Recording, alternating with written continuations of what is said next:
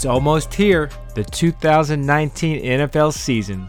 But before the season, we have the preseason, and that's a crazy time in the fantasy football world. If you're not careful, the hype you hear can ruin months of evaluations and projections. During the preseason, you're hearing coaches talk about all their new stars. Any undrafted free agent that you've never heard of, you all of a sudden want them on your dynasty team. There are reactions, and then there's reactions to the reactions, some updating their ranks and others not willing to budge on their rankings. It's hard to determine what's an overreaction and what's an underreaction.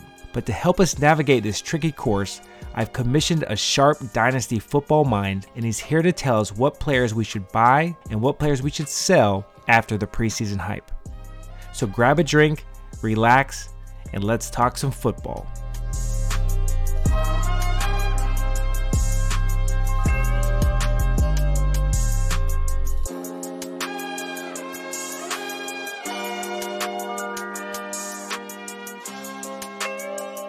I'd like to introduce our third guest to the lounge. He's a Devy writer and ranker for Dynasty Football Factory. You can find him on Twitter at DynastyFF underscore Kyle M. The one, the only Kyle.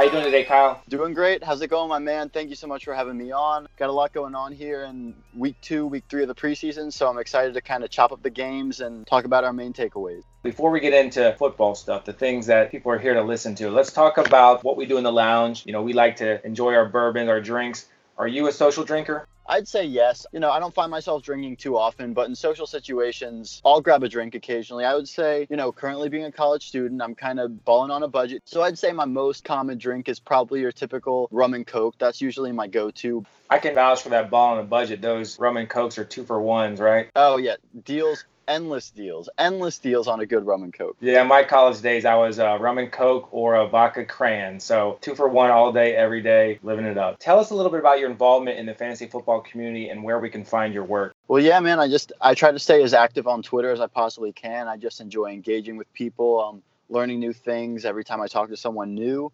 But I would say my main work is I am a Dynasty writer over at Dynasty Nerds. I'm also a Devy writer and ranker over at Dynasty Football Factory.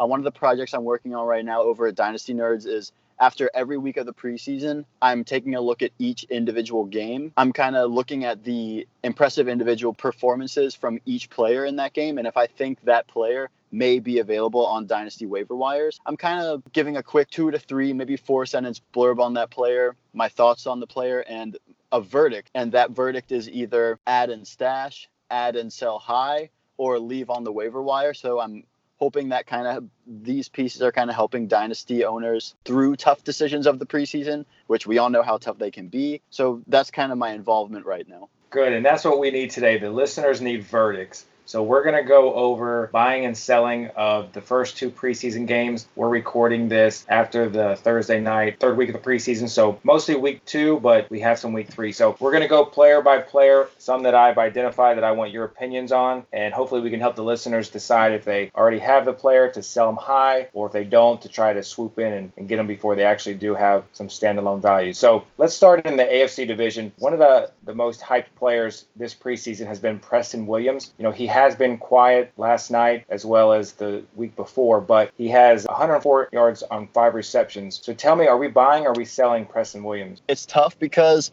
I think Preston Williams is a talented player, but we saw Preston Williams put up a stud game where dynasty owners were basically scrambling to give up second round rookie picks to get him. But now, week two of the preseason, he struggled. Week three of the preseason, he struggled. So now it's becoming increasingly difficult to sell him. He was a sell for me after week one just because of the inflated price. I realized he was a UDFA because of off field issues, but it doesn't change the fact that he was an undrafted free agent. I actually ran a poll on Twitter of Preston Williams versus Marquise Brown straight up after week one of the preseason. Now, Marquise Brown won the poll, but the poll had over a thousand votes, and over 20% of the people voted for Preston Williams, meaning that there's a good chunk of people out there that would trade first rounder Marquise Brown for UDFA Preston Williams. I think the time to sell Williams was definitely after week one of the preseason. But if I own Williams anywhere after week three, this most recent showing, I'm still trying to sell. just because if you can find an owner there that thinks he has a clear path to being the wide receiver one in Miami sooner rather than later, that's something I try to capitalize on just because I don't really see it happening.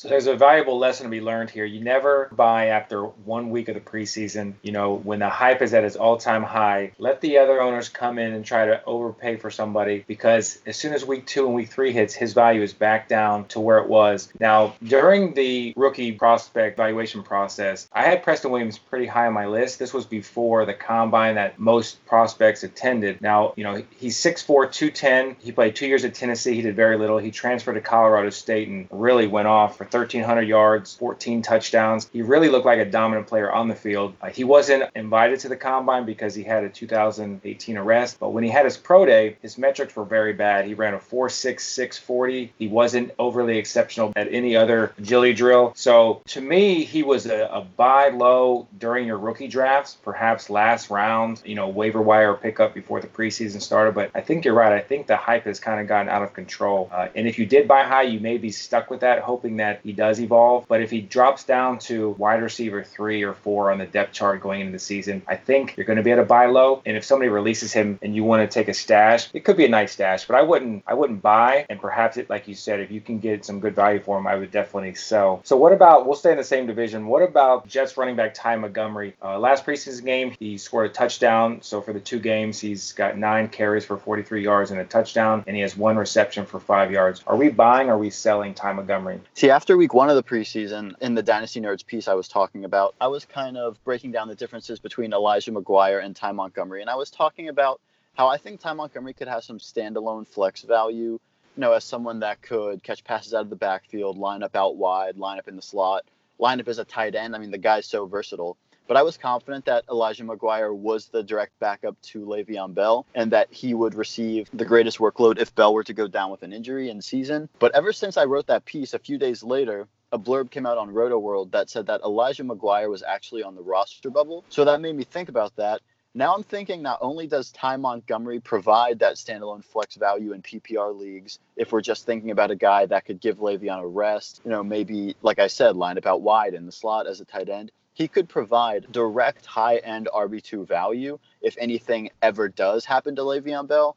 So he's a buy for me. I feel like he could be. I feel like a 2023 is not a bad starting point for Ty Montgomery at all, and I think that's honestly probably a fair offer. And to think about the standalone flex value that you're getting when Bell's healthy, in addition to the upside you'd be getting if Bell misses time, I think he's an absolute buy. Yeah, that's a great take because when he was in Green Bay and he actually had the opportunity to be the bell cow, he was a top five fantasy back uh, the first few weeks of the season until you know he got injured. So if there's a chance that he does get playing time, he could definitely perform this year and be fantasy football relevant. So I think that's a good buy, especially if you can get him low. Now another guy in that division who had a huge two weeks of the preseason, was Jakobi Meyers from the Patriots. Now, had I asked you this question before the Josh Gordon reinstatement, you could have had a different answer. Again, last night, he went off for seven or eight catches for 74 yards. That puts him at 225 yards and two touchdowns during the preseason. What do you think about Jakobi Meyers? Are we still buying or are we trying to sell? It's tough because if you want to buy, I don't think now's the time. But I have to admit, this guy's a baller.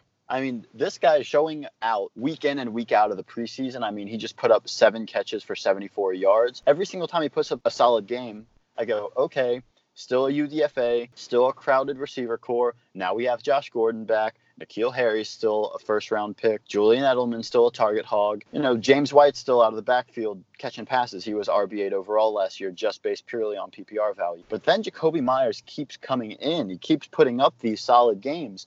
So it's hard for me to continue labeling him as a sell, but I just I can't get on board with buying him because of what I mentioned earlier, all these consistent preseason performances. I would definitely be looking to sell Preston Williams before I sold Jakobi Meyers, just because I think Jakobi Meyers is showing me more of what I want to see on the field Preston Williams is still struggling to show me what he showed in week one compared to week two and week three. But if I'm looking purely at Jakobi Meyers, I'm still selling, but it's more of a tentative sell. I'm not forcing him off my roster because I think he could put up some games like this in the regular season. As of right now, I'm still probably leaning sell, but it's more of a tentative sell than it was last week, if that makes any sense. Yeah, absolutely. And and I think that if you want to buy if you want to buy Jakobi Meyers, you might want to wait until the season starts when Josh Gordon's back and Edelman's playing and Sony and James White and all these other players are getting hype around New England, and maybe Meyers is on the bench. You know, if he's not on the bench and he's playing, then you know that window's closed shut. But if he's on the bench and not playing, that's a time to swoop in and see if someone wants to throw Meyers in a trade before he actually comes back to relevancy. So yeah, I'm with you on that. Now, the last team in that division is the Bills. What do you think about Devin Singletary?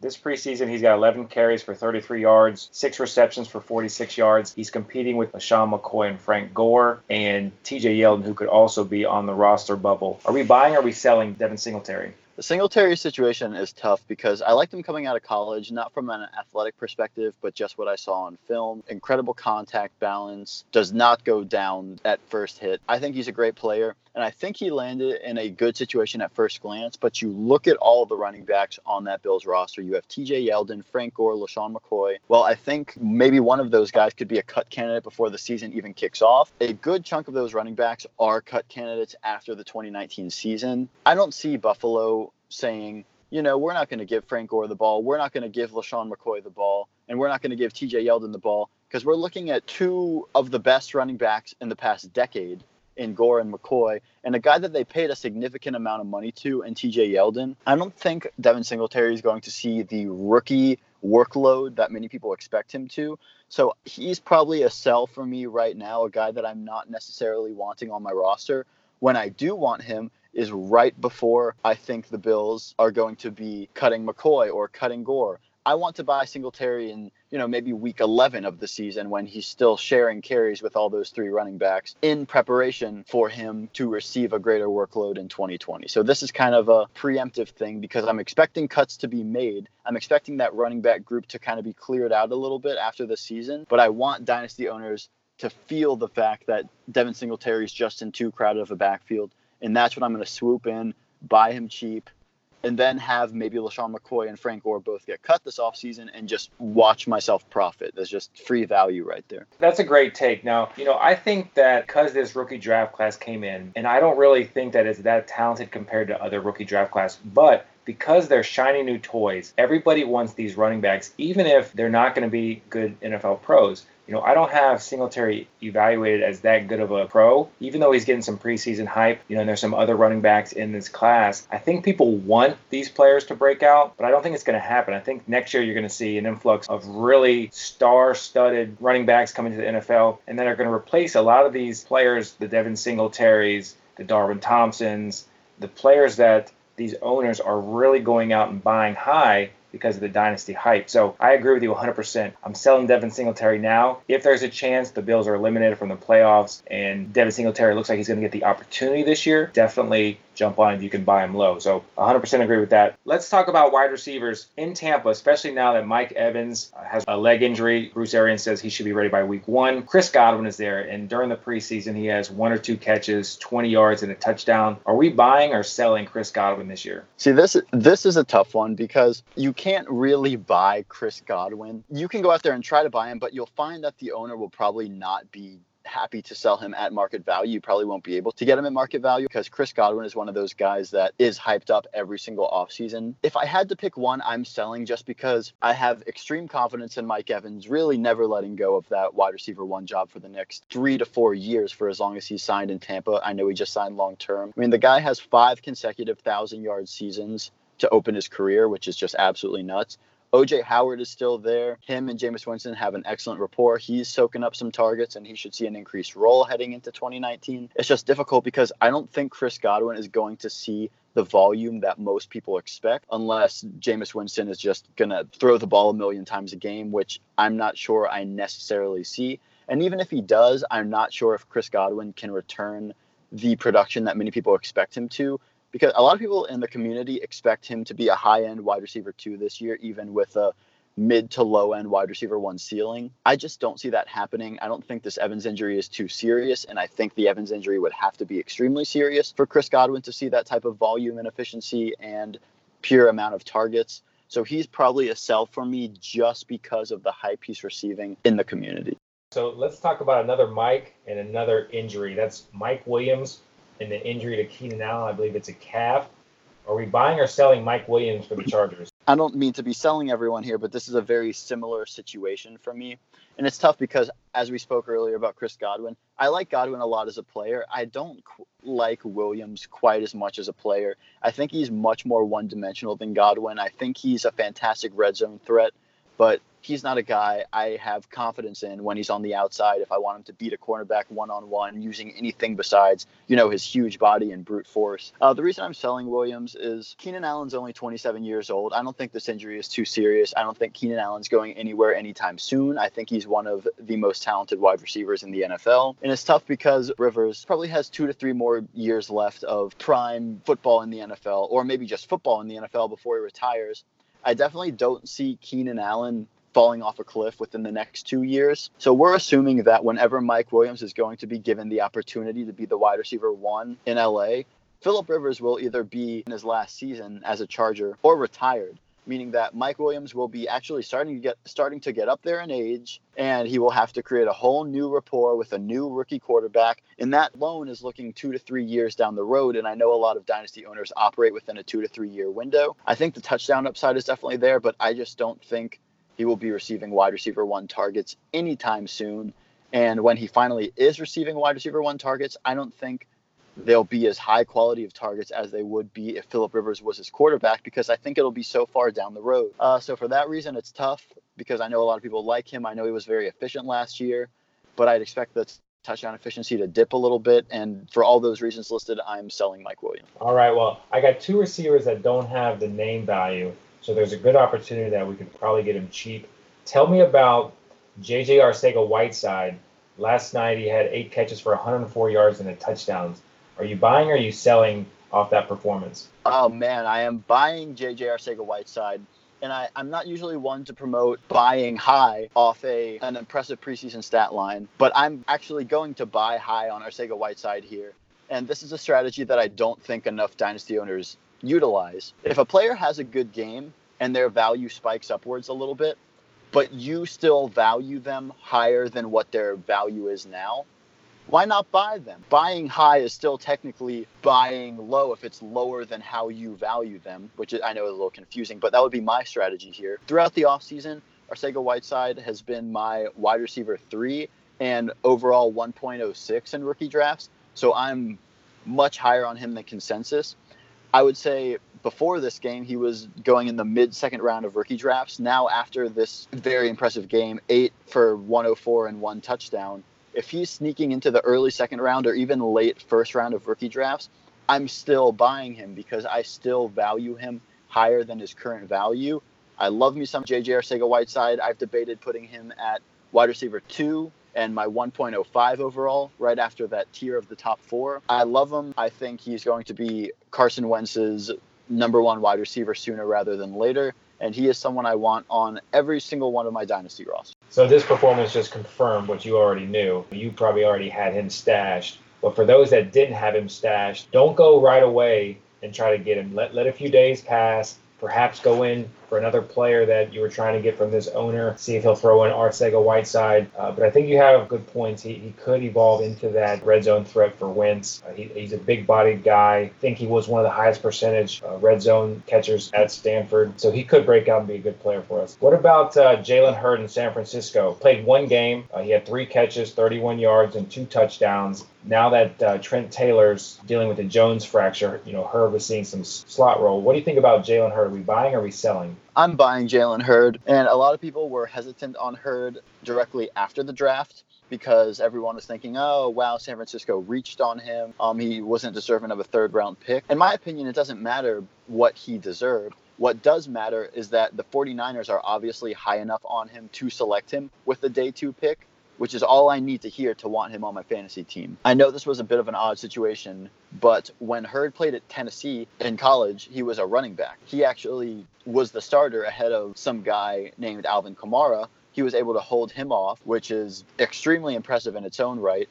When Hurd decided that he wanted to no longer play at Tennessee and no longer be a running back, he um, transferred to Baylor and became a wide receiver. You know, being a wide receiver, switching from running back to wide receiver is obviously an extremely difficult transition just because you have to learn the nuances of running routes, finding soft spots and zones. But right away, Hurd was extremely impressive as a wide receiver. I mean, this guy ran sharp routes. He's big, athletic, physical tested absolutely through the roof. And no surprise, he comes out in preseason and immediately puts up an impressive stat line. He's the type of guy that I think is perfect just to maybe wait a week on, let the hype die down from his two touchdown performance, and then buy him. I think you could get Hurd if you toss a 2023 plus a solid bench piece to an owner, maybe a late 2022 alone. I think that gets the job done. But he's a guy I want on my dynasty roster, especially with Trent Taylor on the shelf, Dante Pettis apparently struggling in camp. He is someone I want on my team. And a lot of it is due to his impressive versatility. He can really line up at any position. He's a guy that I want on my team. He's a buy for me. So, Kyle, I'm going to have to admit, I was one of the owners that said that Hurd was not worth the draft capital. And again, when I evaluated Hurd, I saw him as a project that could take some time. But what shows the difference between good fantasy players and bad fantasy players is you can't be overconfident in your evaluations. You have to be open to the possibility that you're not right. And I'm open to the possibility that Hurd could be a good player in this league. So I've gone back and I've done some research. And while I think he may be too high right now for me to buy in Dynasty, I think I'm going to target him in redrafts this year uh, because the owners in redrafts are not as savvy as the Dynasty owners. No offense to redraft owners, but the Dynasty owners are really savvy. They always look for that deep sleeper, they're always looking for that breakout player. So I think Hurd is on most Dynasty owners' radars. Now, if you are in a league where he's not, now's your time to swoop in and get him. But in redraft, I'm definitely going to target him late. And you mentioned that he played running back at Tennessee, and the 49ers seem to be having a dilemma at running back with McKinnon hurt. Breida seems to be hurt occasionally. Tevin Coleman seems to be hurt occasionally. There's a good chance that maybe they move Jalen Hurd in to get some goal line carries or if he plays running back at all, one of the fantasy football platforms could make him dual position eligible, which would be wide receiver slash running back. And at that point, he's extremely valuable. So keep an eye on that to see if his positions change. So let's go to running backs. Let's start with Darwin Thompson. In the preseason, he's got nine carries for 52 yards. He's got one catch for 29 yards and a touchdown. There's been reports out that he's jumped high on the depth chart. There's also been some reports out that he's getting goal line carries with the ones. Are we buying or selling Darwin Thompson? Because I've seen some crazy trade off offers on Twitter, and I want to get your opinion. Are you buying or are you selling Darwin Thompson? This one's tough because I think he's a talented player. I think he's a very talented player, and I think he's in the best situation you can possibly be in. But I'm selling Darwin Thompson just based on the trades that I've seen for him on Twitter. I've seen projected late 2020 first traded for Darwin Thompson. I've seen 2020 seconds and Parris Campbell traded for Darwin Thompson. Just trades that I think are absolutely nuts. And I do think that he could provide some serious PPR value this season, especially if Damien Williams falters, which would not surprise me at all. But if you're going to go out there and spend a 2021st on Darwin Thompson, a late 2021st, or even a 2020 second plus a solid piece, imagine how disappointing it would be to receive solid production from Thompson for a year and then have the Chiefs draft D'Andre Swift in the first round of the 2020 draft, or Travis Etienne in the first round, or Jonathan Taylor in the first round of the 2020 draft. I mean, it, it would shoot Darwin Thompson's dynasty value all the way to zero. I think he's an impressive player, but he was the 41st pick in the sixth round by the Chiefs, meaning that if they were really high on him, they would have selected him late day two or even fourth round, fifth round. I just don't think he's going to provide dynasty owners with the value in 2019 and beyond that people think. I realize that he had a very impressive catch in preseason, a very impressive catch and run for a touchdown. But, you know, just like we talked about earlier with Preston Williams, dynasty owners tend to overreact to plays they tend to pay way too much for players just based on one impressive play from the preseason. So it's hard. I just don't necessarily love his short term or long term value. I don't like him in the early second round of 2019 rookie drafts. I'm selling Darwin Thompson, but it's not because of the player, not because of the situation, but just because of the insanely inflated price and the fact that I would not be one bit surprised if Kansas City spends early draft capital on a 2020 running back. Yeah, and this is where I get a little frustrated because, you know, I always miss out on the guys that I don't have high on my draft board, the the Singletaries, the Darwin Thompsons, the Preston Williams. You know, meanwhile, I'm drafting Parris Campbell's, the Andy Isabellas, the better prospects, but because they've been injured, they haven't performed. Their value is at an all-time low, while these lower valued prospects are getting huge value in return. You know, you're talking about late 2021 for Darwin Thompson. I mean, this guy was a six round draft pick from Utah State that runs a 4.640. Now, I know he's going to get some opportunity, just like Char Charcandrick West did, just like Spencer Ware did, but he's not Kareem Hunt. I think people believe he's the next Kareem Hunt. He's more like the next Charcandrick West, the next Spencer Ware. Yes, he'll have some relative uh, fantasy football performances, but he's not worth a 2021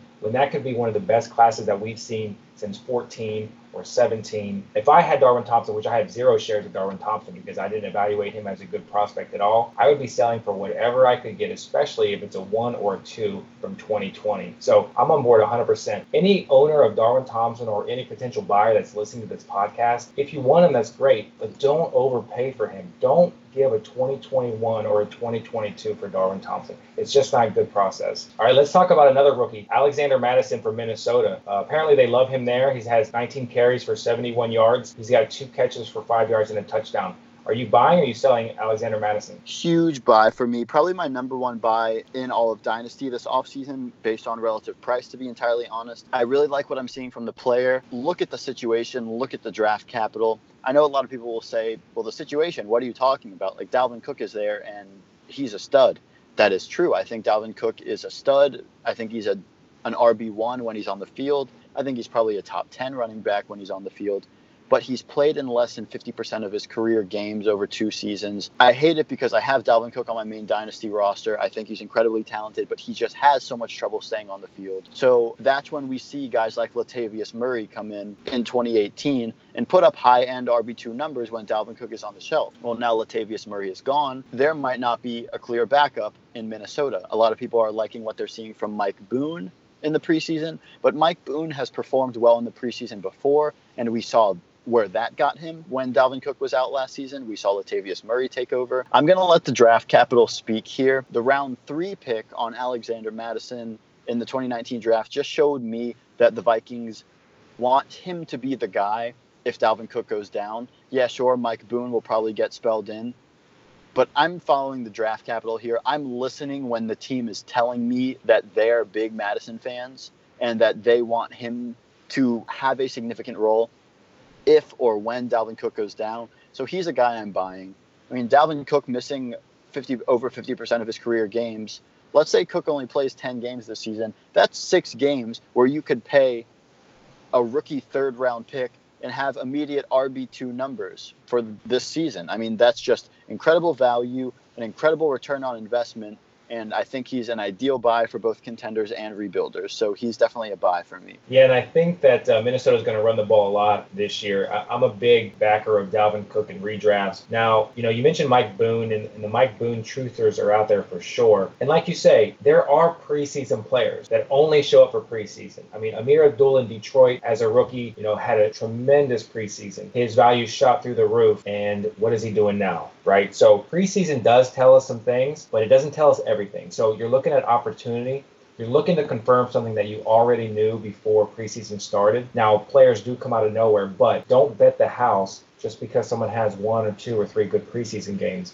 Uh, and I think Alexander Mattison could be relevant if Dalvin Cook goes down in that offense, uh, if Mike Boone is in fact, you know, preseason wonder. All right, two more running backs. One is Rojo. Ronald Jones for the Buccaneers has six carries for 25 yards. He has one catch for five yards. Now there's reported that he has knee swelling, uh, so he's out the rest of the preseason. There is hype around him based on volume alone. I'll, I'll, throw my take in right away. I think he's hashtag bad. Are we buying or selling Rojo in your opinion? I'm going to agree with you here. He's a sell, and I'm also going to agree because I think he's hashtag bad at football. I just don't think he's a fantastic player. Coming out of USC, a lot of people liked him because he was a burner. A lot of people saw Chris Johnson.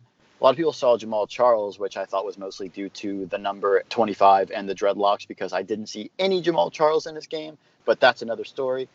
I never liked Rojo coming out because he's a smaller framed running back, meaning that it'll be you know, difficult for him to pound between the tackles, grind between the tackles. but he's a guy you want in space because he's fast. So you'd imagine that he's a guy that you want catching the ball. He's a guy that you want lining up out wide because he'll outrun your corners, outrun your linebackers. But he's not an impressive pass catcher. I mean, the guy does not catch the ball well. I don't even think he runs the ball well. He's a smaller running back, so it's difficult for him to, you know, take a lot of contact between the tackles and stay healthy. And again, like I mentioned, that's difficult because he's not catching really any passes. He doesn't really have any PPR value because he's not very good at it. He's a sell for me because in addition to those reasons, I think Peyton Barber is a little a little better than most people are giving him credit for. He had a pretty impressive 2018 season, was definitely not a burner, definitely not someone you were excited to start on a given week. But he was like a poor man's Lamar Miller. You put him in your starting lineup and he will get you numbers. They won't, you know, be very appealing. They won't win you your week, but he'll give you solid low end RB2, RB3 numbers. And also we have UDFA, Bruce Anderson in that backfield that's been getting some hype lately. And then we have, I'm going to butcher this horribly, but. I know where you're going with this one. Dare Ogunbowale. No idea if that was even remotely close, but he's someone who's been performing well this preseason. We've seen Rojo suffer a pretty gross looking hyperextension knee injury. I'm not sure if you saw that picture, but I wouldn't be surprised if Barber and Ogunbowale perform pretty well with Rojo on the shelf. I wouldn't be surprised if Rojo even opens the season as the number three running back in Tampa Bay, just because I know they spent a round two pick on him. I just don't think he's very good. I didn't think he was very good coming out.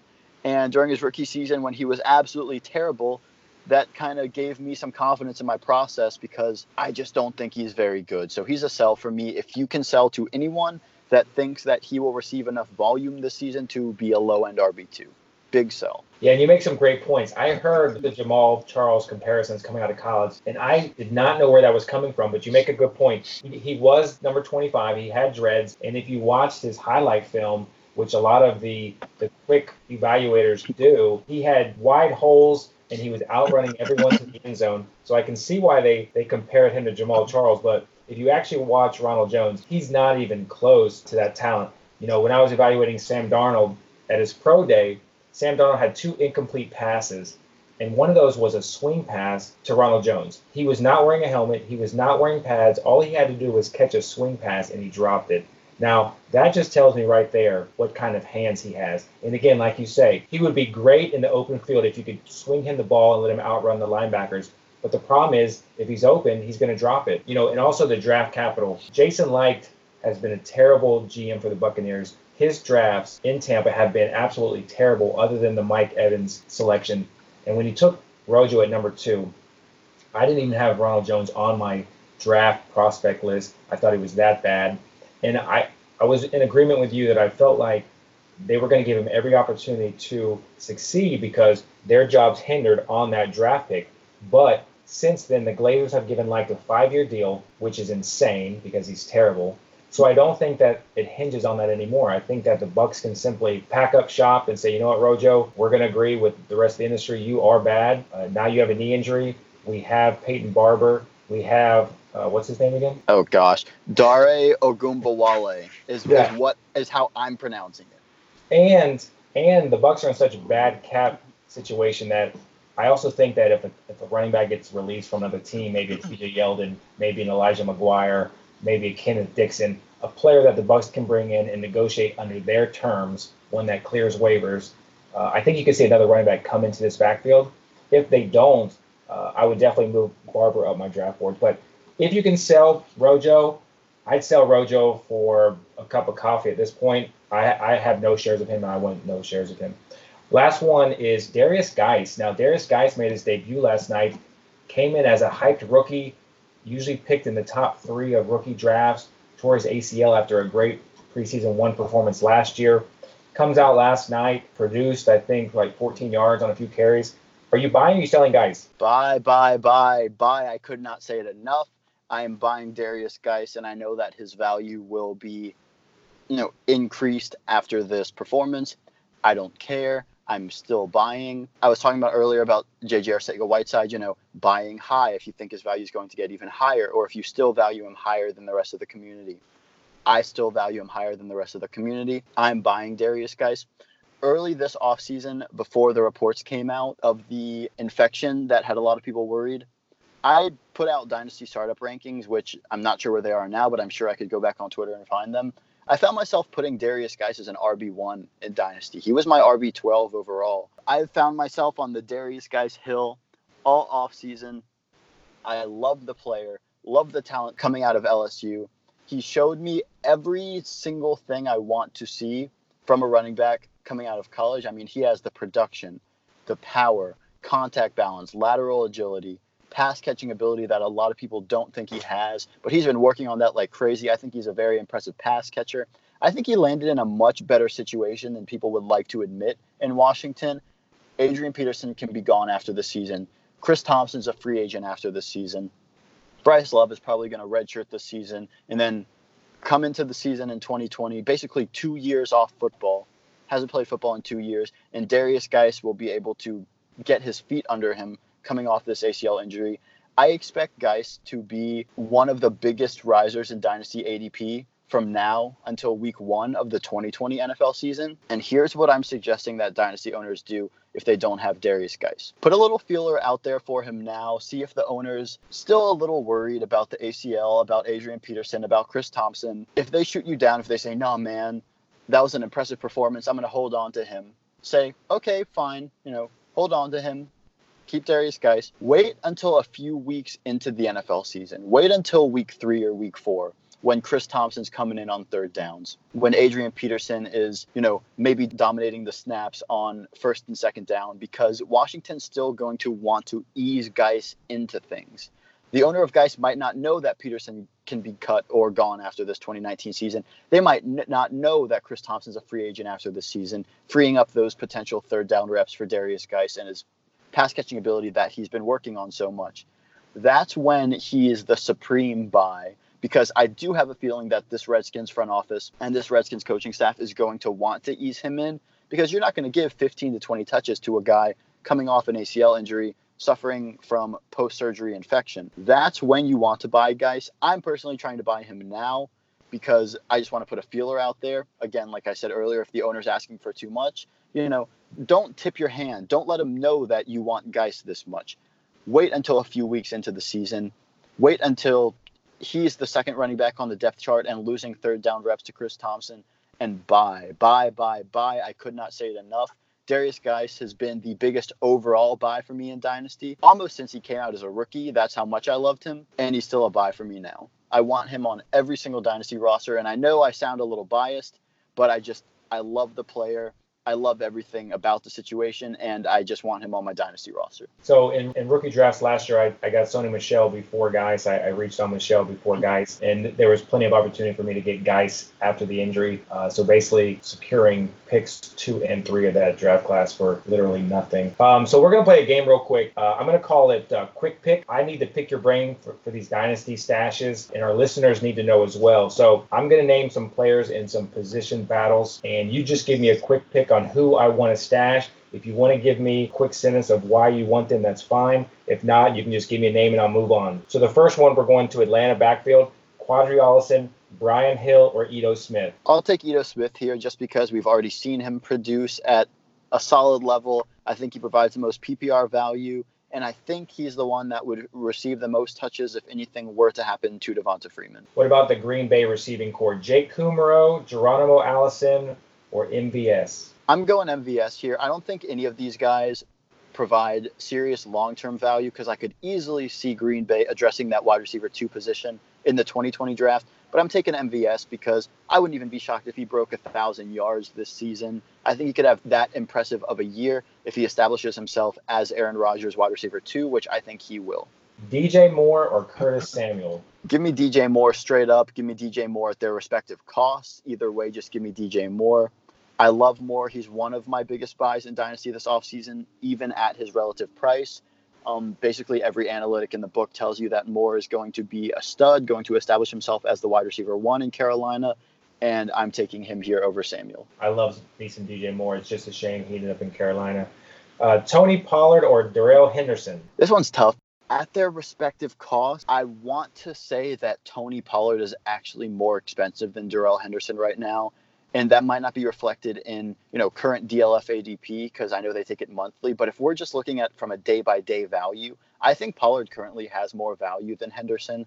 So for that reason, I'm going to take Darrell Henderson just because I think he provides the most upside. Even though I was not high on him at all, not even at all coming out as a prospect, I think he provides the best stash and then flip value if Gurley ever suffers any type of injury. So I'm going to go Henderson here. James Washington or Donte Moncrief in Pittsburgh? See, I hate to admit it, but I was big on the Donte Moncrief hype train when he was coming out, when he landed in Indy. But I'm 100% going James Washington here.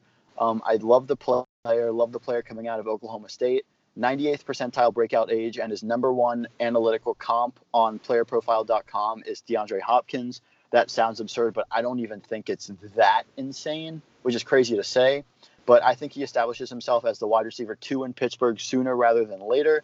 So I'm taking him here over Moncrief, even if I have to pay more to get Washington than Moncrief. That's a fire take. I, I agree on James Washington 100%. You know, a lot of people want to take Moncrief. We see what Moncrief can do. Again, coming out of college, he didn't have all the athletic metrics. He had one good season with luck, but he's bounced around. So I agree with that take. All right, how about Sony Michel or Damien Harris? See, if we're talking straight up, I'll take Michel here just because I think he provides, you know, starting running back value. I think he could be a touchdown monster this year, but I don't love Michel in the long term for multiple reasons. You have James White there, signed through 2021, I believe. You have Damien Harris, who the Patriots spent a day two pick on.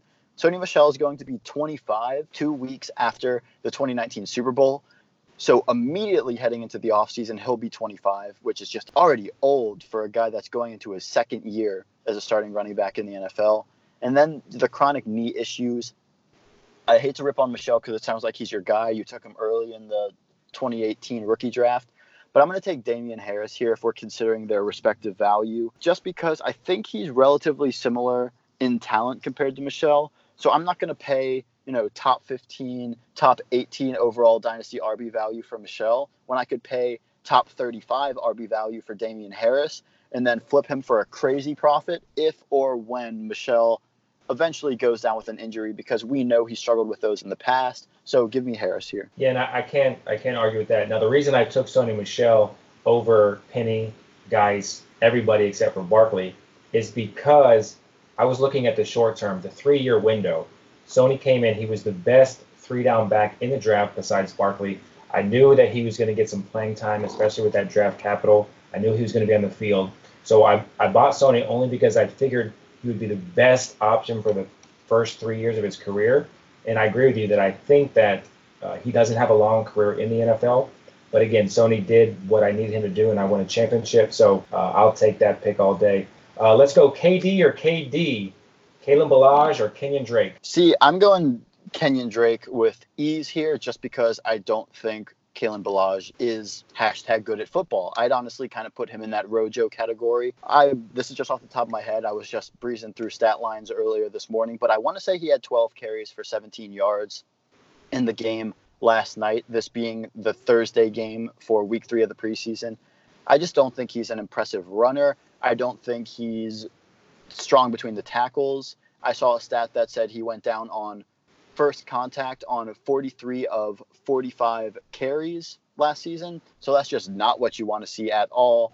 Um, I think he's a solid pass catcher, but he's just not a guy I want receiving carries between the tackles. He's someone I want in space, but I think Kenyon Drake can not only be effective in space, but I think he's much more effective between the tackles. Coming out of college, the popular term, the association with Kalen Ballage was looks like Tarzan, plays like Jane, and I think that was a perfect representation then. I think it still is now.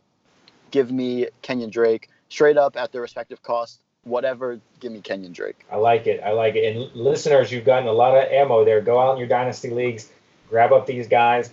I'm gonna. I have three other questions, and I want to call it a, a game of who do you want. I'm gonna give you some situations. You just tell me who you want. You tell me the player. Redskins wide receivers. Give me Terry McLaurin. I think he's going to be the wide receiver one there sooner rather than later. San Francisco running backs. Preferably none of them, but if I had to pick one, give me Tevin Coleman just because he's familiar with Kyle Shanahan. Kyle Shanahan's familiar with him. I think he's an explosive player. Give me Tevin Coleman. And Arizona's offense. If I'm looking at the offense as a whole, it's hard to say David Johnson because his ADP is, I think, too high. It's in the first round of startups. I think that's too high not a big Hakeem Butler fan. Christian Kirk is being valued so incredibly highly. Give me Andy Isabella and six rounder out of Fresno State, KeeSean Johnson here. I think Isabella was, I think he's an absolute freak if we're just looking purely at metrics. And KeeSean Johnson is the exact opposite, but I love what I saw on film. So give me those two guys. Kyle, you brought the fire today, man. I really appreciate your time. I have one final question, but before I get there, anything else you want our listeners to know? How can they find you? Well, um, you can follow me on Twitter at dynastyff underscore Kyle M. Like I said, I'm releasing these pieces over at Dynasty Nerds every week of the preseason, pretty much. I'm currently working on my week three piece after the Thursday night games just took place. Um, if you can't find my week one or week two pieces, actually, my week two piece is pinned to my Twitter profile. But if you want to see my week one piece and don't know where to find it, shoot me a DM on Twitter. If you ever want to chat about anything, shoot me a DM on Twitter. Um, I would, yeah, basically find me on Twitter at dynastyff underscore Kyle M. All I really want to do is interact with the community, talk to new people, and you know, just share some takes, listen to some takes, learn some stuff. I just, you know, follow me on Twitter. Love being interactive. And I've been a follower of yours since I joined Twitter. You've been a great resource. So I appreciate you coming on the podcast. So the final question is going to be for redraft or dynasty. And since we're talking about preseason, I need a bold call for the listeners, something that you see is going to happen based on what we've seen so far in the preseason. All right. We're going to get we're going to get pretty spicy here, but this isn't necessarily going to be something we've seen in the preseason. It, it could you could relate it somehow, but this is more going to be of a general broad spectrum that I think blends over to dynasty and to redraft. I think 1 year from now, I think I'm confident that DJ Moore will be a top 10 dynasty wide receiver